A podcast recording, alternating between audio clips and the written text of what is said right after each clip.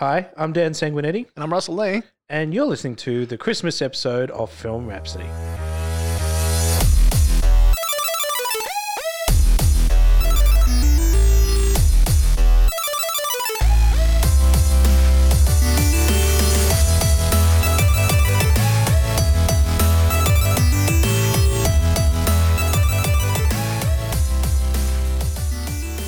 When I think of my Christmas experience, the first thing that normally comes to mind was when I was a young boy, playing a shepherd in my primary school's nativity play.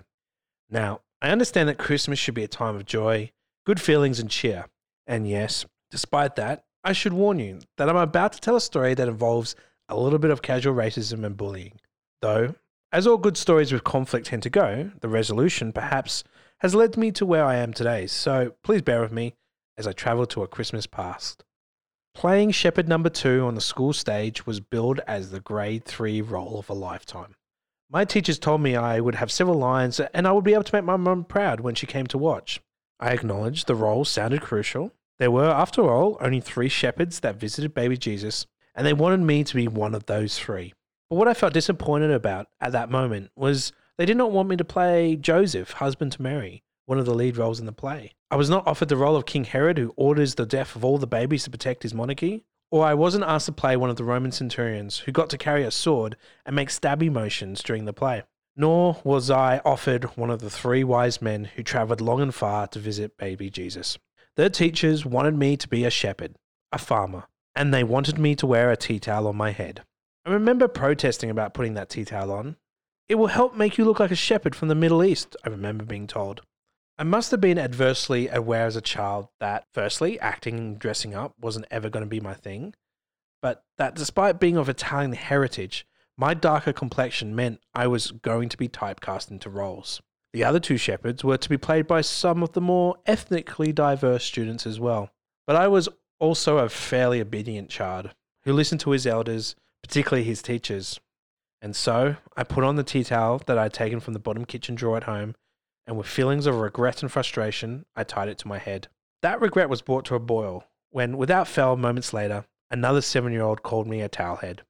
I spent most of my school years growing up in England. We lived in a medium sized town outside of London. It was quite a nice town, busy, a lot of heritage and history, but one that had grown with the times, constantly being renewed, renovated, and modernized. I was also a nervous kid. The regular anxious feelings I experience today existed as far back as then. There was some cultural diversity in our community, but not too much to help me blend in, so to speak. So, without realizing why, perhaps at the time, I sometimes always felt segregated and isolated. So, again, without really understanding, putting a towel on my head seemed counterproductive. Well, the night of the performance came, about a week before Christmas, and on one of the final days of the school term. I was the last of shepherds to put his costume on, the tartan pattern tea towel used previously to dry up the dishes at home. I remember stating strongly how I didn't want it to fall off before the play started, so I needed to wait before actually putting it on. But eventually the time came, and the teachers led all the children into the school hall and onto the stage for us to sing our opening Christmas number, Little Donkey. The hall was full. Parents applauded loudly, and the kids began to sing.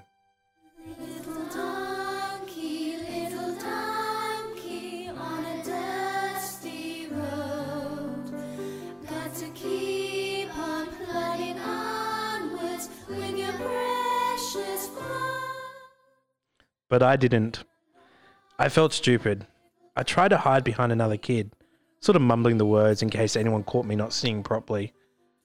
But in doing so, that's where I caught her face. My mum. She was sitting in the crowd just as it was promised to me. She saw I'd seen her and she waved. And because I'll always be my mother's son, I waved back. I was that kid, waving to his mum during the school Christmas play. But it's funny how certain things in life motivate you to embrace what's in front of you. I began singing with all my heart, loud and proud, just for my mum. When she saw me sing, she smiled. And when it was time to perform my lines as I visited baby Jesus in that stable, I gave the performance of my lifetime. My mum has always been a creative inspiration and my strength. She's always encouraged me to follow my creative passions and has been waiting and watching from the stands to see my success. And so, when she listens to this episode, because I'm totally going to make her, a very merry, happy Christmas, mum. And to all mums, Merry Christmas.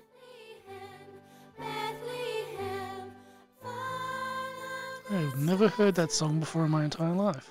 Yeah, it was a song that we sung quite regularly in England. It must be an English thing. I assumed that everyone knew this song. This was like central to my childhood. Hmm. But yeah. Anyway, Russell, welcome. Merry Christmas. Merry Christmas. I thought it would be a little just to walk down memory lane a bit and Mhm. talk a bit about what Christmas means to me and how it has always been a quite a happy period in my life. So, in keeping with that theme, tell us about today's episode, Russell. Today's episode is our favorite top five Christmas movies. Didn't we do this at Halloween? Yes, we did.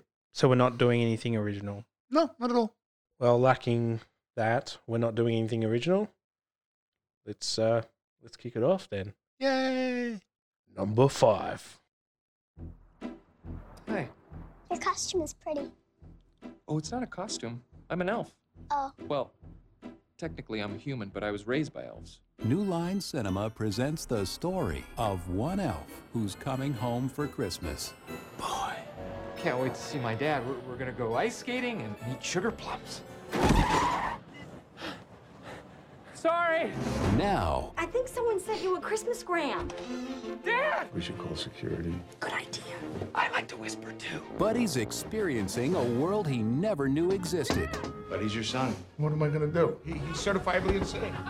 discovering what it takes to fit in. Son of a nutcracker! So, new or number five is the Will Ferrell movie Elf. It's kind of interesting because I'm not a big Will Ferrell fa- fan, but I really do like this film. It's it's it's kind of um it's charming, you know. It, it's sweet and charming, and it's not overly sentimental or cheesy. And it also so, shows me as a writer that with a good script and a good story, you can overcome the fact that your lead cast member is really freaking annoying. So, uh, what what is it that grates you wrong with Will Ferrell? I mean, I think he's one of the greatest comedians of all time. I, I mean, I wouldn't put him on the top of my list, Mm-hmm. but well, what is it like? Come on, Anchorman. I don't know what it is. It's like I, I love the '80s Ron, SNL Ron cast Burgundy. members, but the, the, oh, God, I hate that movie so much. Oh, I don't know. It, it's, I just have this massive disconnect with '90s Saturday Night Live castmates. yeah. Like whether it's Will Ferrell, Adam Sandler, David Spade. Very few get um get a laugh out of me. But I, I like I said, I do like this movie. It's charming. so, as a Christmas movie, Mhm. um, what are the things that, obviously, apart from it's set at Christmas and involves very Christmassy things like Santa and elves, uh, how does Elf tell its story? Well, it's all about Christmas spirit, really. You know, Will Ferrell is full of the Christmas spirit when the movie starts, and of course, he has his crisis of faith towards the end, and he rebounds as you do. Um, but I, I think more than Will Ferrell, it, it's about his dad. You know, his dad is this um, corporate sellout. He's this grouchy. He's- he's a- he's a. Scrooge. Yeah, exactly. and so in, interestingly, it, it's a, it's probably something that we'll find from all our films in our list that there's always a character at Christmas who is ruining ruining the Christmas cheer. Because and you'll find the movies on our list will actually abide to this this thought process. Yes, there is a a commercial element of Christmas, Mhm. but when it comes down to it, what Christmas means is family That and is it's true. not family, not necessarily the family you would expect. That's why I love Elf. So now, what's your number five?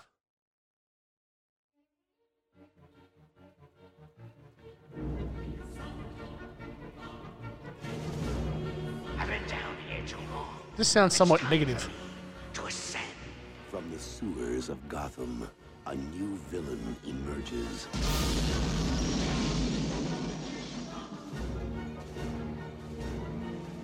You didn't invite me, so I crashed. Um, Gotham, Daniel, I don't think this is a Christmas movie. the perfect enemy. Just comes to wait.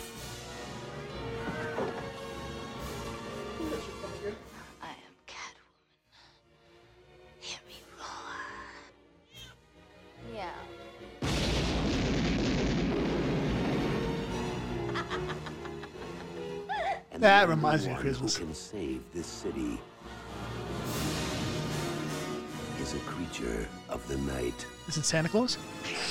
Batman Returns. The ultimate not Christmas movie. But it is a Christmas movie. Oh, Uh, when was the last time you saw Batman Returns? when the DVDs came out, And what was the first scene? a riot. Yeah. That sounds Christmas. Christmas. What, what, are do, what are they doing? They're killing people No, no. What are they? Gotham? with the Christmas spirit. there, there you go. There you go. yeah, Bat- Batman Returns embodies everything that you would expect from a Christmas movie. Snow, Yes, there is snow in it. Christmas trees, There is Christmas trees. Christmas presents, There are Christmas presents. mutant pre- penguins. and there are mutant penguins. So when I was growing up in England, uh, they had a very different rating system, and so um, my interest in Batman couldn't be fully fulfilled. But considering that the biggest problem was that Batman Returns was such a violent film, Mm-hmm. um, and it's probably one of the reasons why Batman Forever was really toned down to more of a kids movie because the fact is, is someone like me couldn't watch Batman Returns at that age, Mhm. um, and so it was a little bit later in life when I finally got around to watching um, Batman Returns, and um, it didn't even register as a Christmas movie. Mm. It isn't until I kind of became a filmmaker and and someone who um, really appreciated film um, did I begin to realize that it what what Tim Burton was trying to do with the story was actually um, really sort of capture part of the Christmas spirit that goes into Christmas movies, um, and very specifically, I mean, you've got the, the penguin who's searching for his family, and you know he wants a, a chance for you know accept part of his storyline is him looking like he's actually sort of not going to be a villain in this story, which really sits well as for the character of the penguin. So there's a there's a crucial scene that will that actually mimics what King Herod does. And it's not a well known part of the, the the nativity story, and that's when once baby Jesus is born, his mother and and father take him to a cave. A bat cave. Well, maybe there were bats in there. So Oh my God, Jesus is Batman. well, it, it, uh, doing a Christmas themed episode was the worst idea to do it with Russell. Oh my dear. Anyway, so I'm trying to teach you something here. Wait, please. So these are just stories; they're not real. Just like Batman's not real. Anyway, so back. to hide from King Herod's soldiers who are killing all the firstborns, so Mary and Joseph go inside a cave and they um, hide from from the soldiers. The story goes: a spider saw this baby and knew it was Jesus, and so it weaved a web across the front of the cave. And when the soldiers came walking by, they looked at the cave and went, There must be no one inside because the web is perfectly complete and that no one's broken it, and therefore no one must have entered the cave. And so the soldiers kept going and did not disturb the hiding Joseph, Mary, and Jesus. So, so when the penguin takes all the newborn children, Mhm. Batman turns up and saves them, just like the spider. Number four. To be jolly, fa la la la la la la la. After vacationing across America and throughout Europe. Take it, Russ. this holiday season, the Griswolds are going to play it safe. Clark, we're stuck under a truck. They're staying at home. I give you the Griswold family Christmas tree. Hope you're not getting sap all over your sweater, Clark. All Clark wants is a quiet, old-fashioned Christmas. Sorry. Got a little knot here. You can work on that. What he's going to get is the gift that keeps on living. Merry Christmas. His family. We didn't come to impose. oh, hell, there's plenty of room. Do you sleep with your brother? Do you know how sick and twisted that is, Mom? Got a kiss for me? Eh, you better take a rain check on that, Art. He's got a lip fungus they ain't identified yet. But no So my number four is National Lampoon's Christmas Vacation. So why do I love this? This is kind of the opposite reason for Elf. Like Elf is a movie that I enjoy despite who's in it. This is a movie I love because of the Griswolds.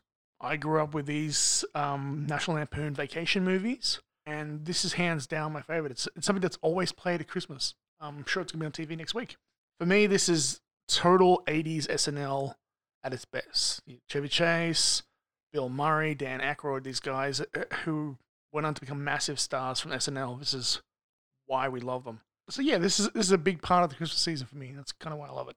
So just based on your previous uh, film where you said you quite like Elf, but um, you don't like many of the '90s SNL stars, Mhm. sort of saying that got a bit more affection for the '80s SNL stars. Totally. What do you think's the big difference? I don't know. I, I think maybe in the, in the 80s, maybe it had a bit of a sarcastic bend to some of the um, comedians. They all ha- they're all sort of these cocky guys. I don't, really know why the disconnection. You know, that, that, it's just the 80s guys seem to be more fun, seem to have more personality. You know, you watch an Adam Sandler movie and he's pretty much playing the same character in every movie. I, I could probably agree with that. I'm I'm not a big Adam Sandler fan. Mm. Um, his comedy is very yeah, I, I um, do. That meh. that said, I do have some Adam Sandler movies I really like, but The most of them I. Waterboy is probably one of my favorite Adam Sandler. Um, and um, Big Daddy. yeah, Big Daddy. Yeah, Big Daddy was probably one of his better ones. Yeah, it's, it's it was the kid that made that movie. Um, but probably his best movie is a Christmas movie. and Oh, the, um, Eight Crazy Nights. The cartoon. Eight Mm. Crazy Nights of Hanukkah. Mm. Um, that that probably is one of his funniest. I mean, there there is still a few of those little like Adam Sandler poop jokes that you just like, ugh. But as a Christmas movie, uh, it just captured the music, the the feelings, the the the crisis moment of you know Christmas is all over, and it, it is probably one of the only Adam Sandler movies that I would credit liking because of Adam Sandler. Mm. When a lot of the other Adam Sandler movies is because of other characters being memorable or interesting or funny. Um, Eight Crazy Nights. Um, yeah, I mean it, that that film would probably be in my top ten, but it's not in my top five. So What is your number four? my number four is Hello, girls. Caitlin, come help me in the kitchen. Hurry up, because I forget where it is. That's her mom. She's got amnesia. What if you couldn't remember your real name, your first kiss, or your last goodbye? I don't remember. Honey, you have an ETA on that carrot? Stow it. And then suddenly, I used to do this. I'm a chef. Yahoo! without warning, Give me something else. Celery! Scallion! Ah! all your memories Name's Charlie. I'm coming back. came flooding back to you. Evening, Charlie. Long time. One bullet at a time. I got movement on Samantha Caine. Good. I may have a lead on someone. May still have some of her stuff. This man, he's going to help me find some things out. So we'll be safe. Your full name is Charlene Elizabeth Baltimore. This could be trouble. My name is Samantha Caine. No, no, no, no, forget all that. I'm in the PTA. Then quit! You're an assassin working for the United States government. We have 24 hours. We find her, and we kill her. So, your number five film was about a superhero. Your number four Christmas film It's is about- about an assassin. Yes, but it's not a Christmas. Well, it's not a filmmaker's Christmas list without a Shane Black movie on that list. Well, that is true. Yeah. Um, no, and obviously not directed by Shane Black. Uh, a Long Kiss Goodnight, directed by Renny Harlin. Renny Harlin. Love Renny um, Harlin. and uh, starring his wife, Geena Davis.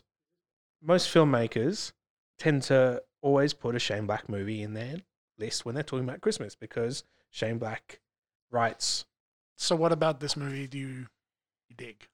all Christmas movies need to have a sense of family.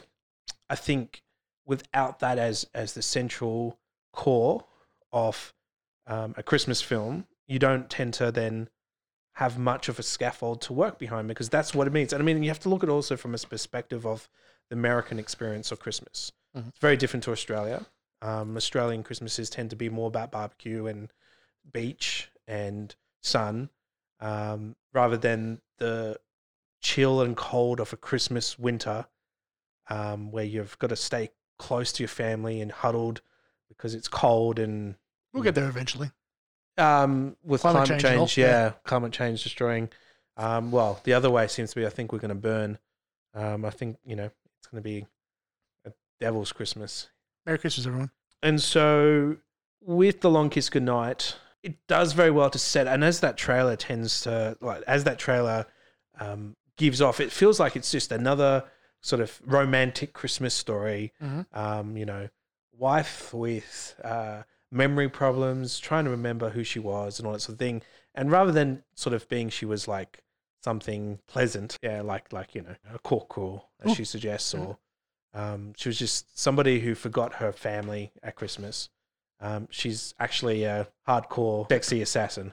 Does she have two families or just one? No, no, no, she actually doesn't. So the whole reason why she got out of the assassin world, spoilers, is because she's pregnant. Oh my god, this is Kill Bill. It is very Kill Bill. That's very interesting. Yeah, there's a bit of bit of Kill Bill in that. For me, it's just it's a nice twist on it. And I mean, even though the whole thing is a dark, violent, noir story, especially when you've got Samuel L. Jackson's detective character coming in, but his story even is is that he hasn't seen his family for Christmas. And so in the end what everyone wants is to be around their family, spend time with the people that they care about. Um, it's just that this has got massive explosions and gunfights. Sounds like Christmas, eh? Number three. Seven o'clock. Psycho sees Santa's workshop, and only Lee Majors can stop them. In the night the reindeer died. Be here. You can't show that commercial. That thing looked like the, the Manson family Christmas special. Think I'm way off base? Looked like a Shane Black movie. You're a off base, sir. Frank Cross is more than the youngest network president in television history. Call security. Have them change his locks and toss him out of the building. Oh, he's fired? It's Christmas. Thank you. Call accounting. Stop his bonus. Oh, watch out. Ah! He's a thoughtful boss, Thanks, boys. Get the nurse. a generous brother, What did he give you last year? I don't remember. A shower curtain. Excuse me, ma'am. I think you dropped something here. and a true humanitarian. I can't get the antlers glued onto this little guy. We've tried crazy glue. Have you tried Staples? But his life is about to change. That was a good one. You are going to be visited by three ghosts tomorrow at noon. God, tomorrow's bad for me, Lou. As a matter of fact, the whole rest of the week is a washout. Ow. Anyone who thinks he hates Christmas is wrong. That's right, Russell. Everyone who thinks they hate Christmas is wrong. I don't hate Christmas. Oh well, tell me about Scrooge then. What can I, what can I say? You know, grow, growing up, there was always a, a Scrooge or a Christmas Carol movie on. I can't remember if it was the, the movie with Albert Finney or not, but there was always one on um, every Christmas. Somewhere along the line, we stopped seeing those movies on TV, and this one sort of became part of the Christmas tradition. What I love about this movie is that it both honors the original story and finds a way to update it. It turns it into something fresh, original, and plus you can't not love the fact that it both parodies and goes meta on it. It's just so much fun. I, I must admit, Scrooged is a very interesting take on the classic Christmas Carol story. It's dark, but it should be because you know, Scrooge isn't a very friendly character.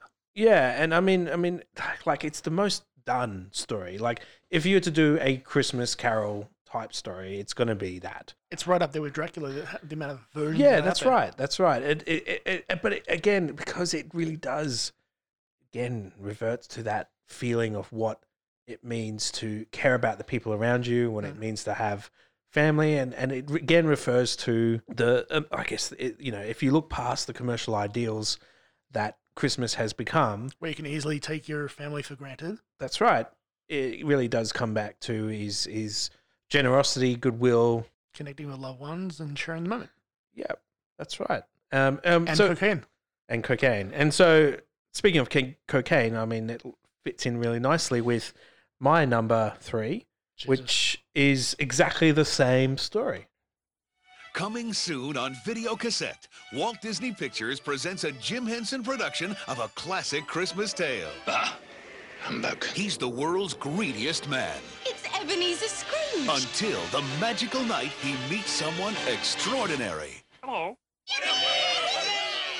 The Muppet Christmas Carol. Yay! Wait a minute, wait a minute, wait a minute, wait a minute, wait a minute, wait a minute, wait a minute, wait a minute. Yeah. Are you saying that Kermit the Frog is on cocaine? Oh my god, is this why he's having a affair with a pig? Oh my god, it makes so much sense.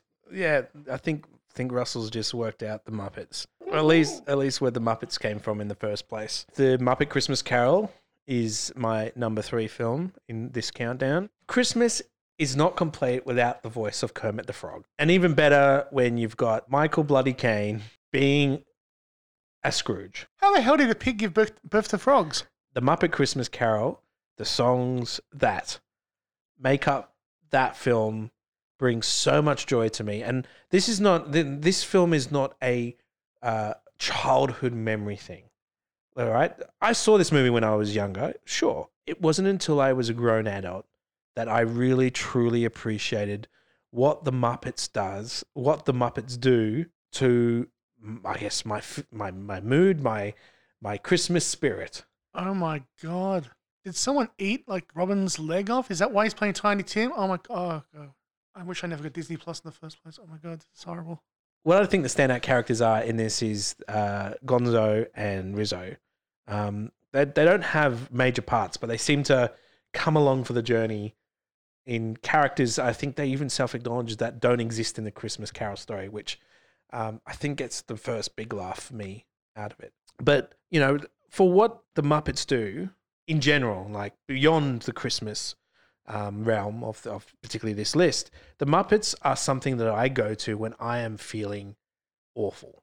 You know, when I'm really struggling with with life and things and the struggles that come with with you know running a business, you know, f- fighting to to you know make it a living, to, to try and live towards my dreams.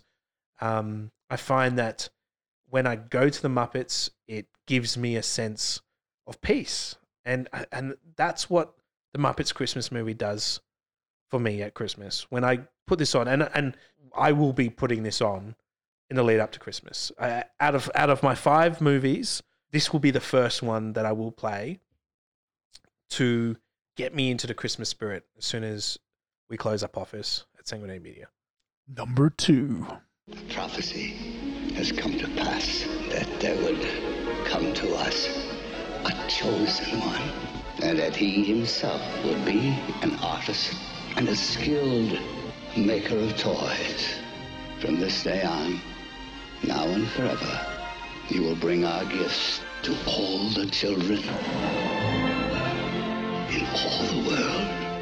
This is your legacy and your gift, as is the gift of flight. It's them! Every year, the magic happens again. Merry Christmas! It certainly should be. Until now. what are you? I'm an elf. An elf? Yes. You mean like a fairy? I mean, I'm talking modern methods of production here. I'm talking assembly line. Whoa, whoa, whoa, whoa, whoa, whoa, whoa, whoa, hold Now, on. someone. Was that Dudley Moore? Yeah. Is this Santa Claus? Yeah, it is. Santa Claus, the movie. Oh my god! This is not. Why is this not on my list? This is like the most. You're the Scrooge. This is like the most ultimate Christmas movie. Damn straight it is. And had John, John Lithgow in there. Uh huh. I don't think I've seen this movie And since. and and Christmas two. Uh, there's there's a sequel. No, no, no. no. He he, he invents a new holiday in March. Christmas Oh, two. gotcha, gotcha, gotcha. Um, I was just saying it. I don't think I've seen this movie in thirty years, Sounds about right. Yeah. twenty five years, maybe. Now he's dead inside. Well, this Christmas. Dudley Moore as an elf. Well, see, living in England, this movie would play all the time. In Australia, you don't watch TV at Christmas. You're outside playing cricket. Well, I don't play cricket. I'm doing it all. Um, what do I do at Christmas? No, I'm, I'm I'm building Lego. Let's be honest, or playing playing PlayStation Four. But I don't wa- I don't watch Christmas movies. Uh, not not in Australia, but in England, we used to watch them all the time. Hmm. Anyway, Anyway, um, this was one of the first films I ever saw in the cinema. I was about seven years old. Um, some family friends took me out to the Monica Cinema for the first time. I think it had just opened, and this is the film I saw. You know, it's it's a bit sentimental, which I can take or leave. but it's just, just so damn inventive. Hands down, David Huddleston is one of my favorite cinematic Santa Clauses. He's just so warm and kind as a big guy. But there's this sense of realism to him that a lot of movies like the Santa Claus and Fred Claus keep trying to pull off, but they just can't seem to do it.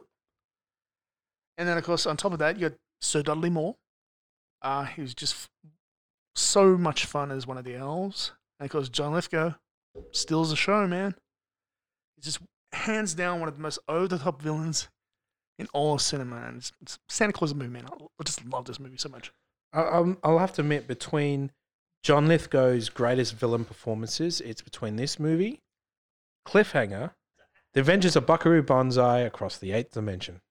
I can't even remember his villain in that. Oh, he was great in it. Oh, Plays some a crazy alien.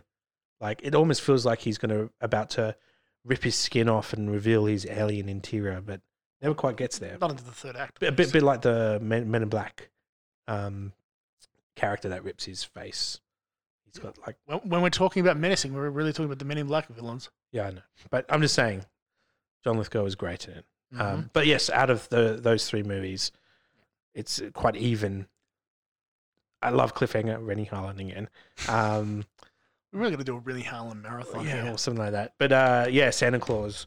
So basically, in short, I think this is a big part of why I grew up loving storytelling because it's just it it takes the idea of Santa Claus and just makes it so inventive. It's practically Santa Claus as a Lord of the Rings movie meets 80s suburban stuff with, of course, you know your your happy little homeless kid and the Mm. the nice little girl and oh my god, John Lithgow is her evil uncle. Perfect movie, love it. What's your number two?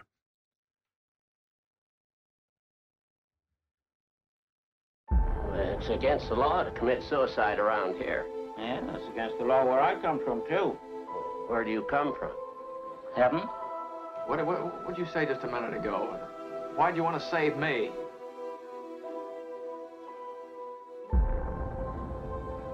Is it too much to have them work and pay and live and die in a couple of decent rooms and a bath? Anyway, my father didn't think so.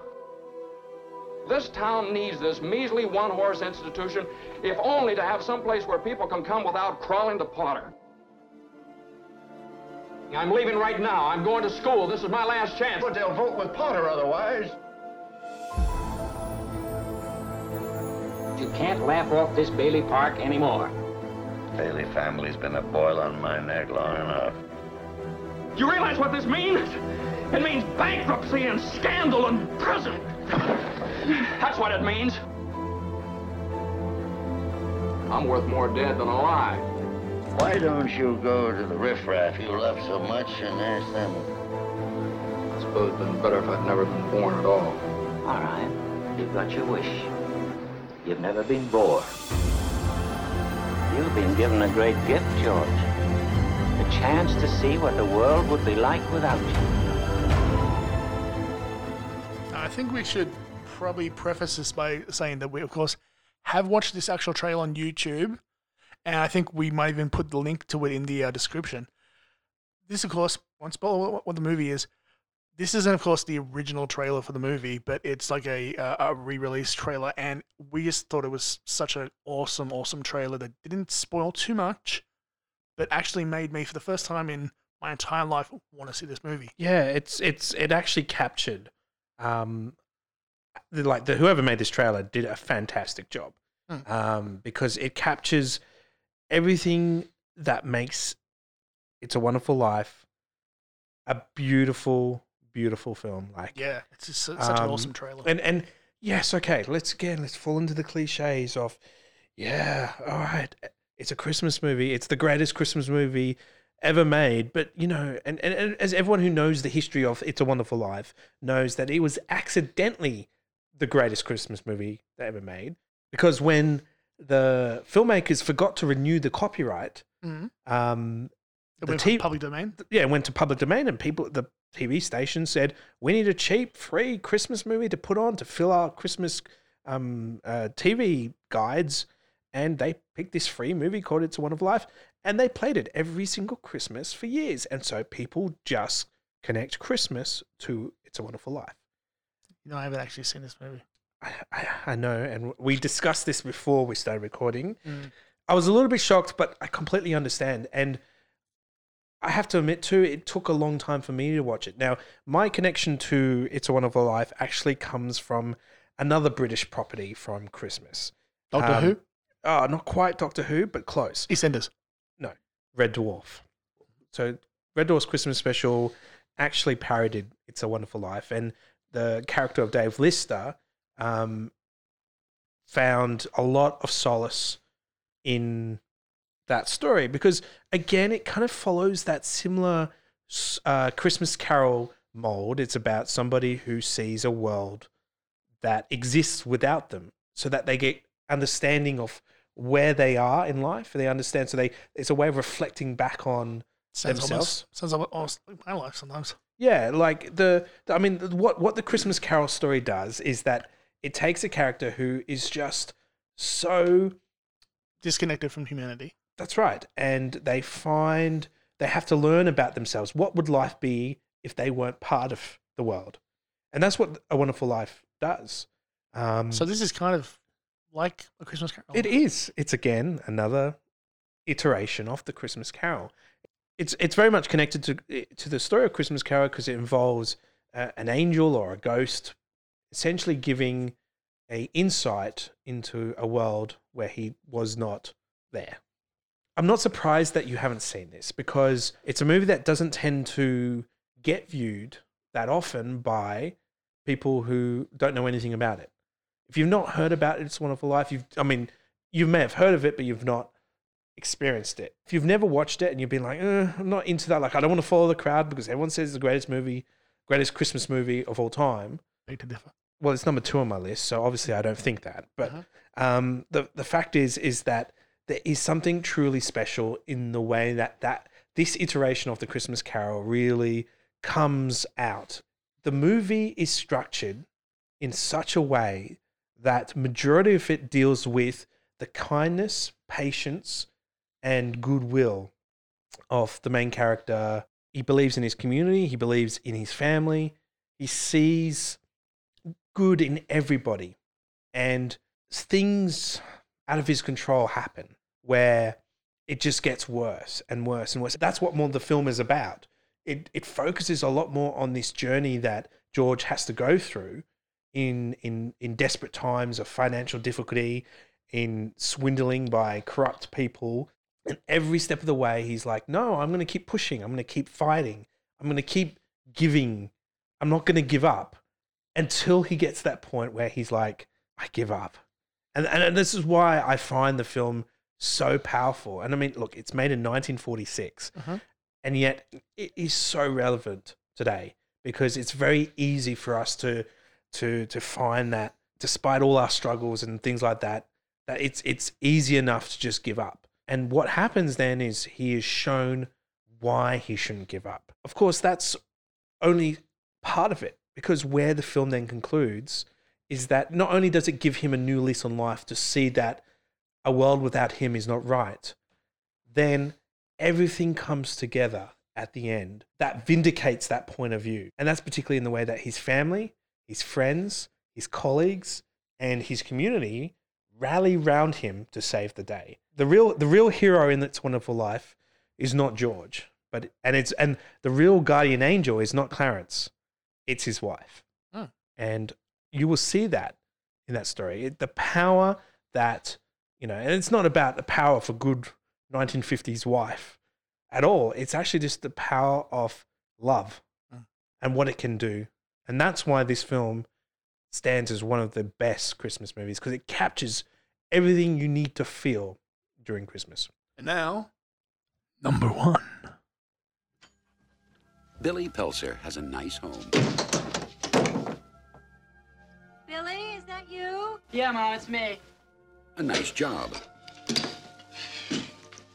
A nice girl. If you're not doing anything this Thursday night, maybe you'd like to uh, go out on a date with me? I'd love to. And loving parents who are about to give him You're gonna like this. No, no, no, don't shake it. We're gonna have to open it now. It won't wait till Christmas. the most unusual gift he ever got. What is it? No. It's your new pet. Come on, Barney, be a good dog. My dad gave it to me. But there are a few things to keep in mind. If you expose it to the light, you may hurt it. If you get it wet, it will multiply. All that from water? They got wet? Yeah, plain water. And most important, no matter how much they beg, never, never let them eat after midnight. This is what Christmas is all about for me. Horrible little monsters running around causing trouble and destroying everything. Gremlins. Oh, also, not children, No, not, not children. but gremlins. The same thing. Yeah, pretty much. Yeah. There's there's nothing I don't love about this film, man. This is such a fun, timeless story, dude. It just oozes everything I loved about Steven Spielberg growing up, even though Joe Dante directed it. I just love this movie so much. I named my dog after the Mogwai in it. What's your dog's name? Gizmo. Oh yeah. Yeah. I've seen this movie so many times over the years, man. It just never gets old. You can't say that about a lot of movies, but you can say that about Gremlins. And for me, Gremlins is just the perfect Christmas movie. It captures the Christmas spirit while not being hokey, and it's always entertaining. Daniel?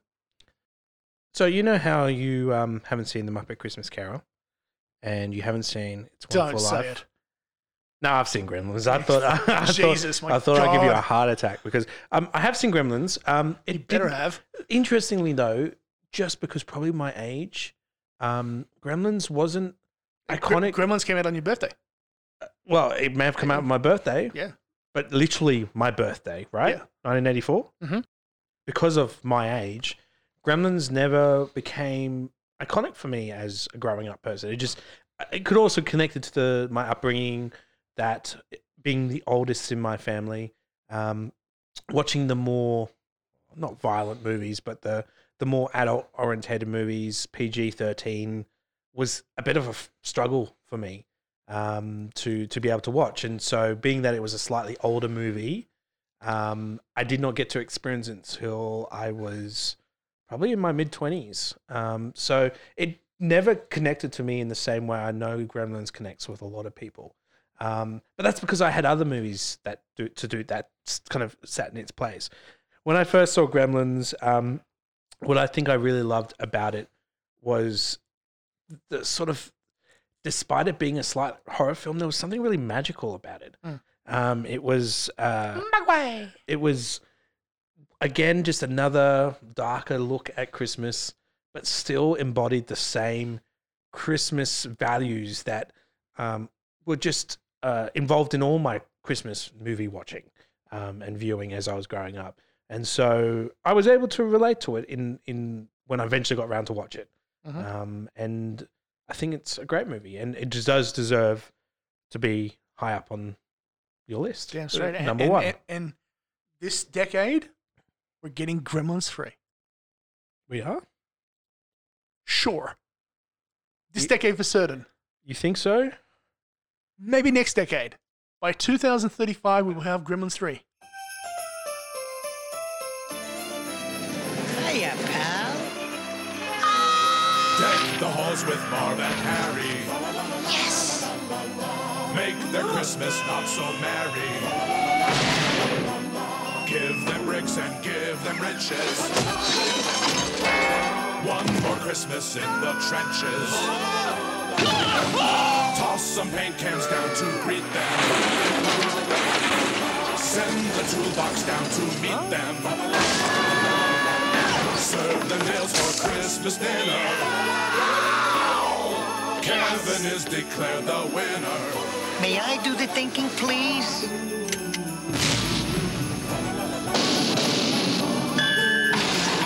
Home Alone 2, Lost in New York. So let's recap Batman Returns. Yep. Long Kiss Goodnight. Yep. The Muppet Christmas Carol. Yep. It's a Wonderful Life. Yep. Home Alone 2. Lost in New York. Yep. This is a fucked up list. I worry about you, Dan. Thank you for directing my horror movie. um, yeah, this is why at that. Um, this is why I believe maybe that I have a growing career as a horror filmmaker. Um, Christmas for me is an interesting time of year.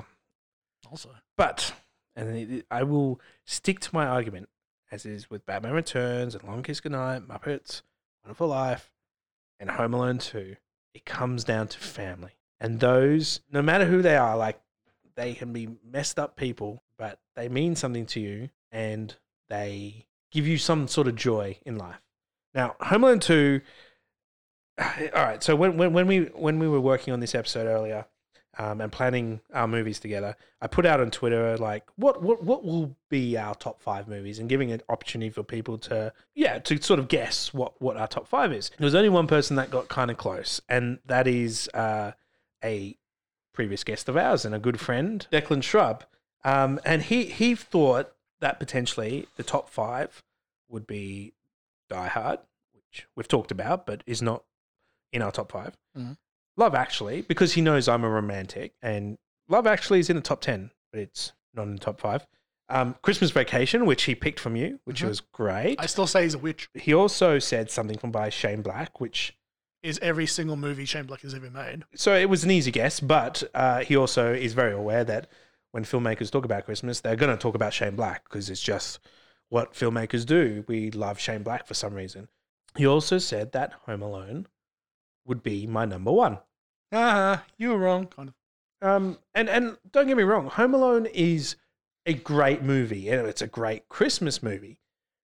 But there is something about Lost in New York, and and it's not it's not Donald Trump. Is it Tim Curry?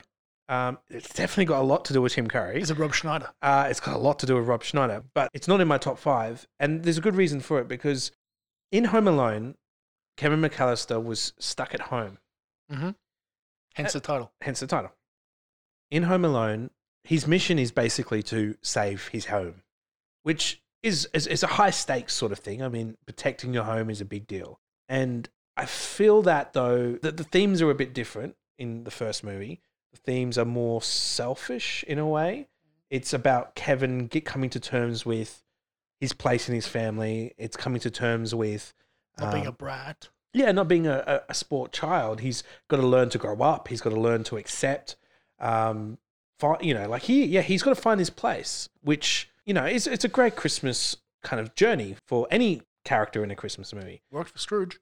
That's right. It's almost like a Scrooge story coming back to the Christmas Carol again.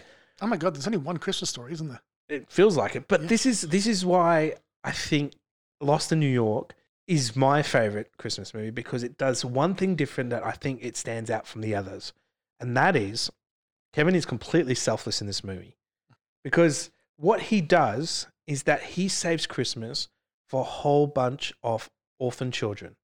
Right? His his motivation isn't about self-preservation. It isn't about himself in that he has to, uh, you know, find a safe place to be at Christmas, or you know, he has to protect um, something that belongs to him. He ultimately cr- commits a crime to save a whole load of underprivileged children, and that completely just attaches to my heart, attaches to my my emotions of Christmas and what I think Christmas should be about. I mean, he rejects the commercial side of Christmas. He doesn't he doesn't need all these things you would expect you would want from Christmas. He embodies that meaning and he goes out to save the orphans. I mean, and as a film, it's quite funny because what it does is that he does all these selfless things, these amazingly selfless things where he, I mean, you know, he's risking going to jail for assaulting and attacking two innocent robbers.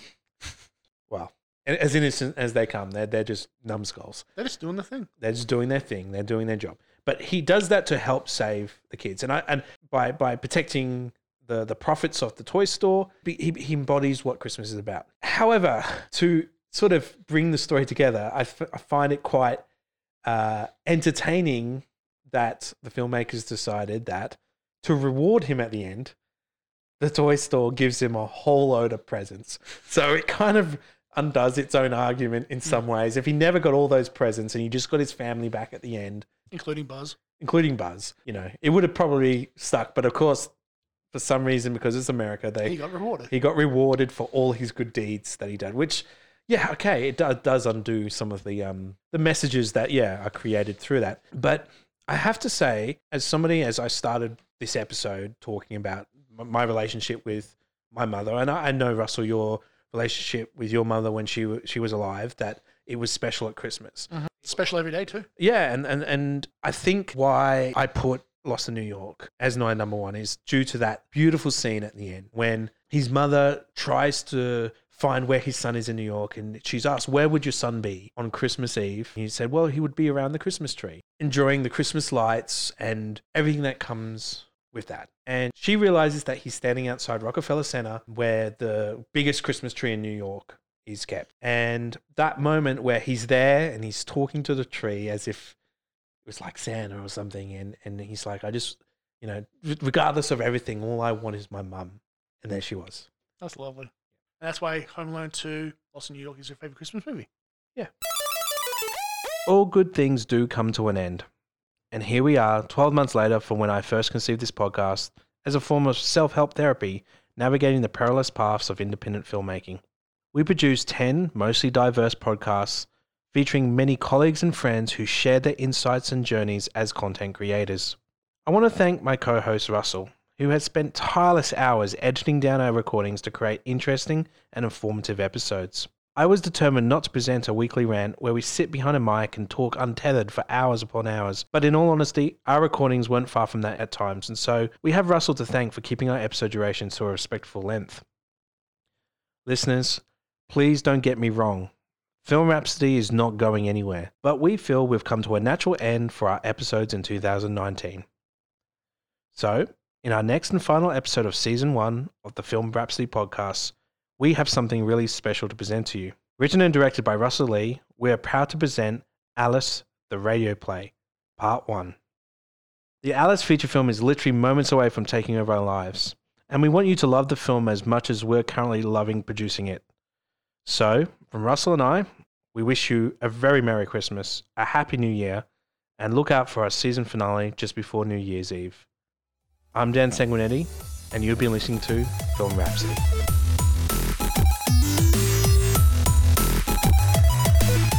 Film Rhapsody is produced by Dan Sanguinetti and Russell Lee for Sanguinetti Media. Head to sanguinettimedia.com.au to subscribe to all our episodes. Oh, I didn't record it.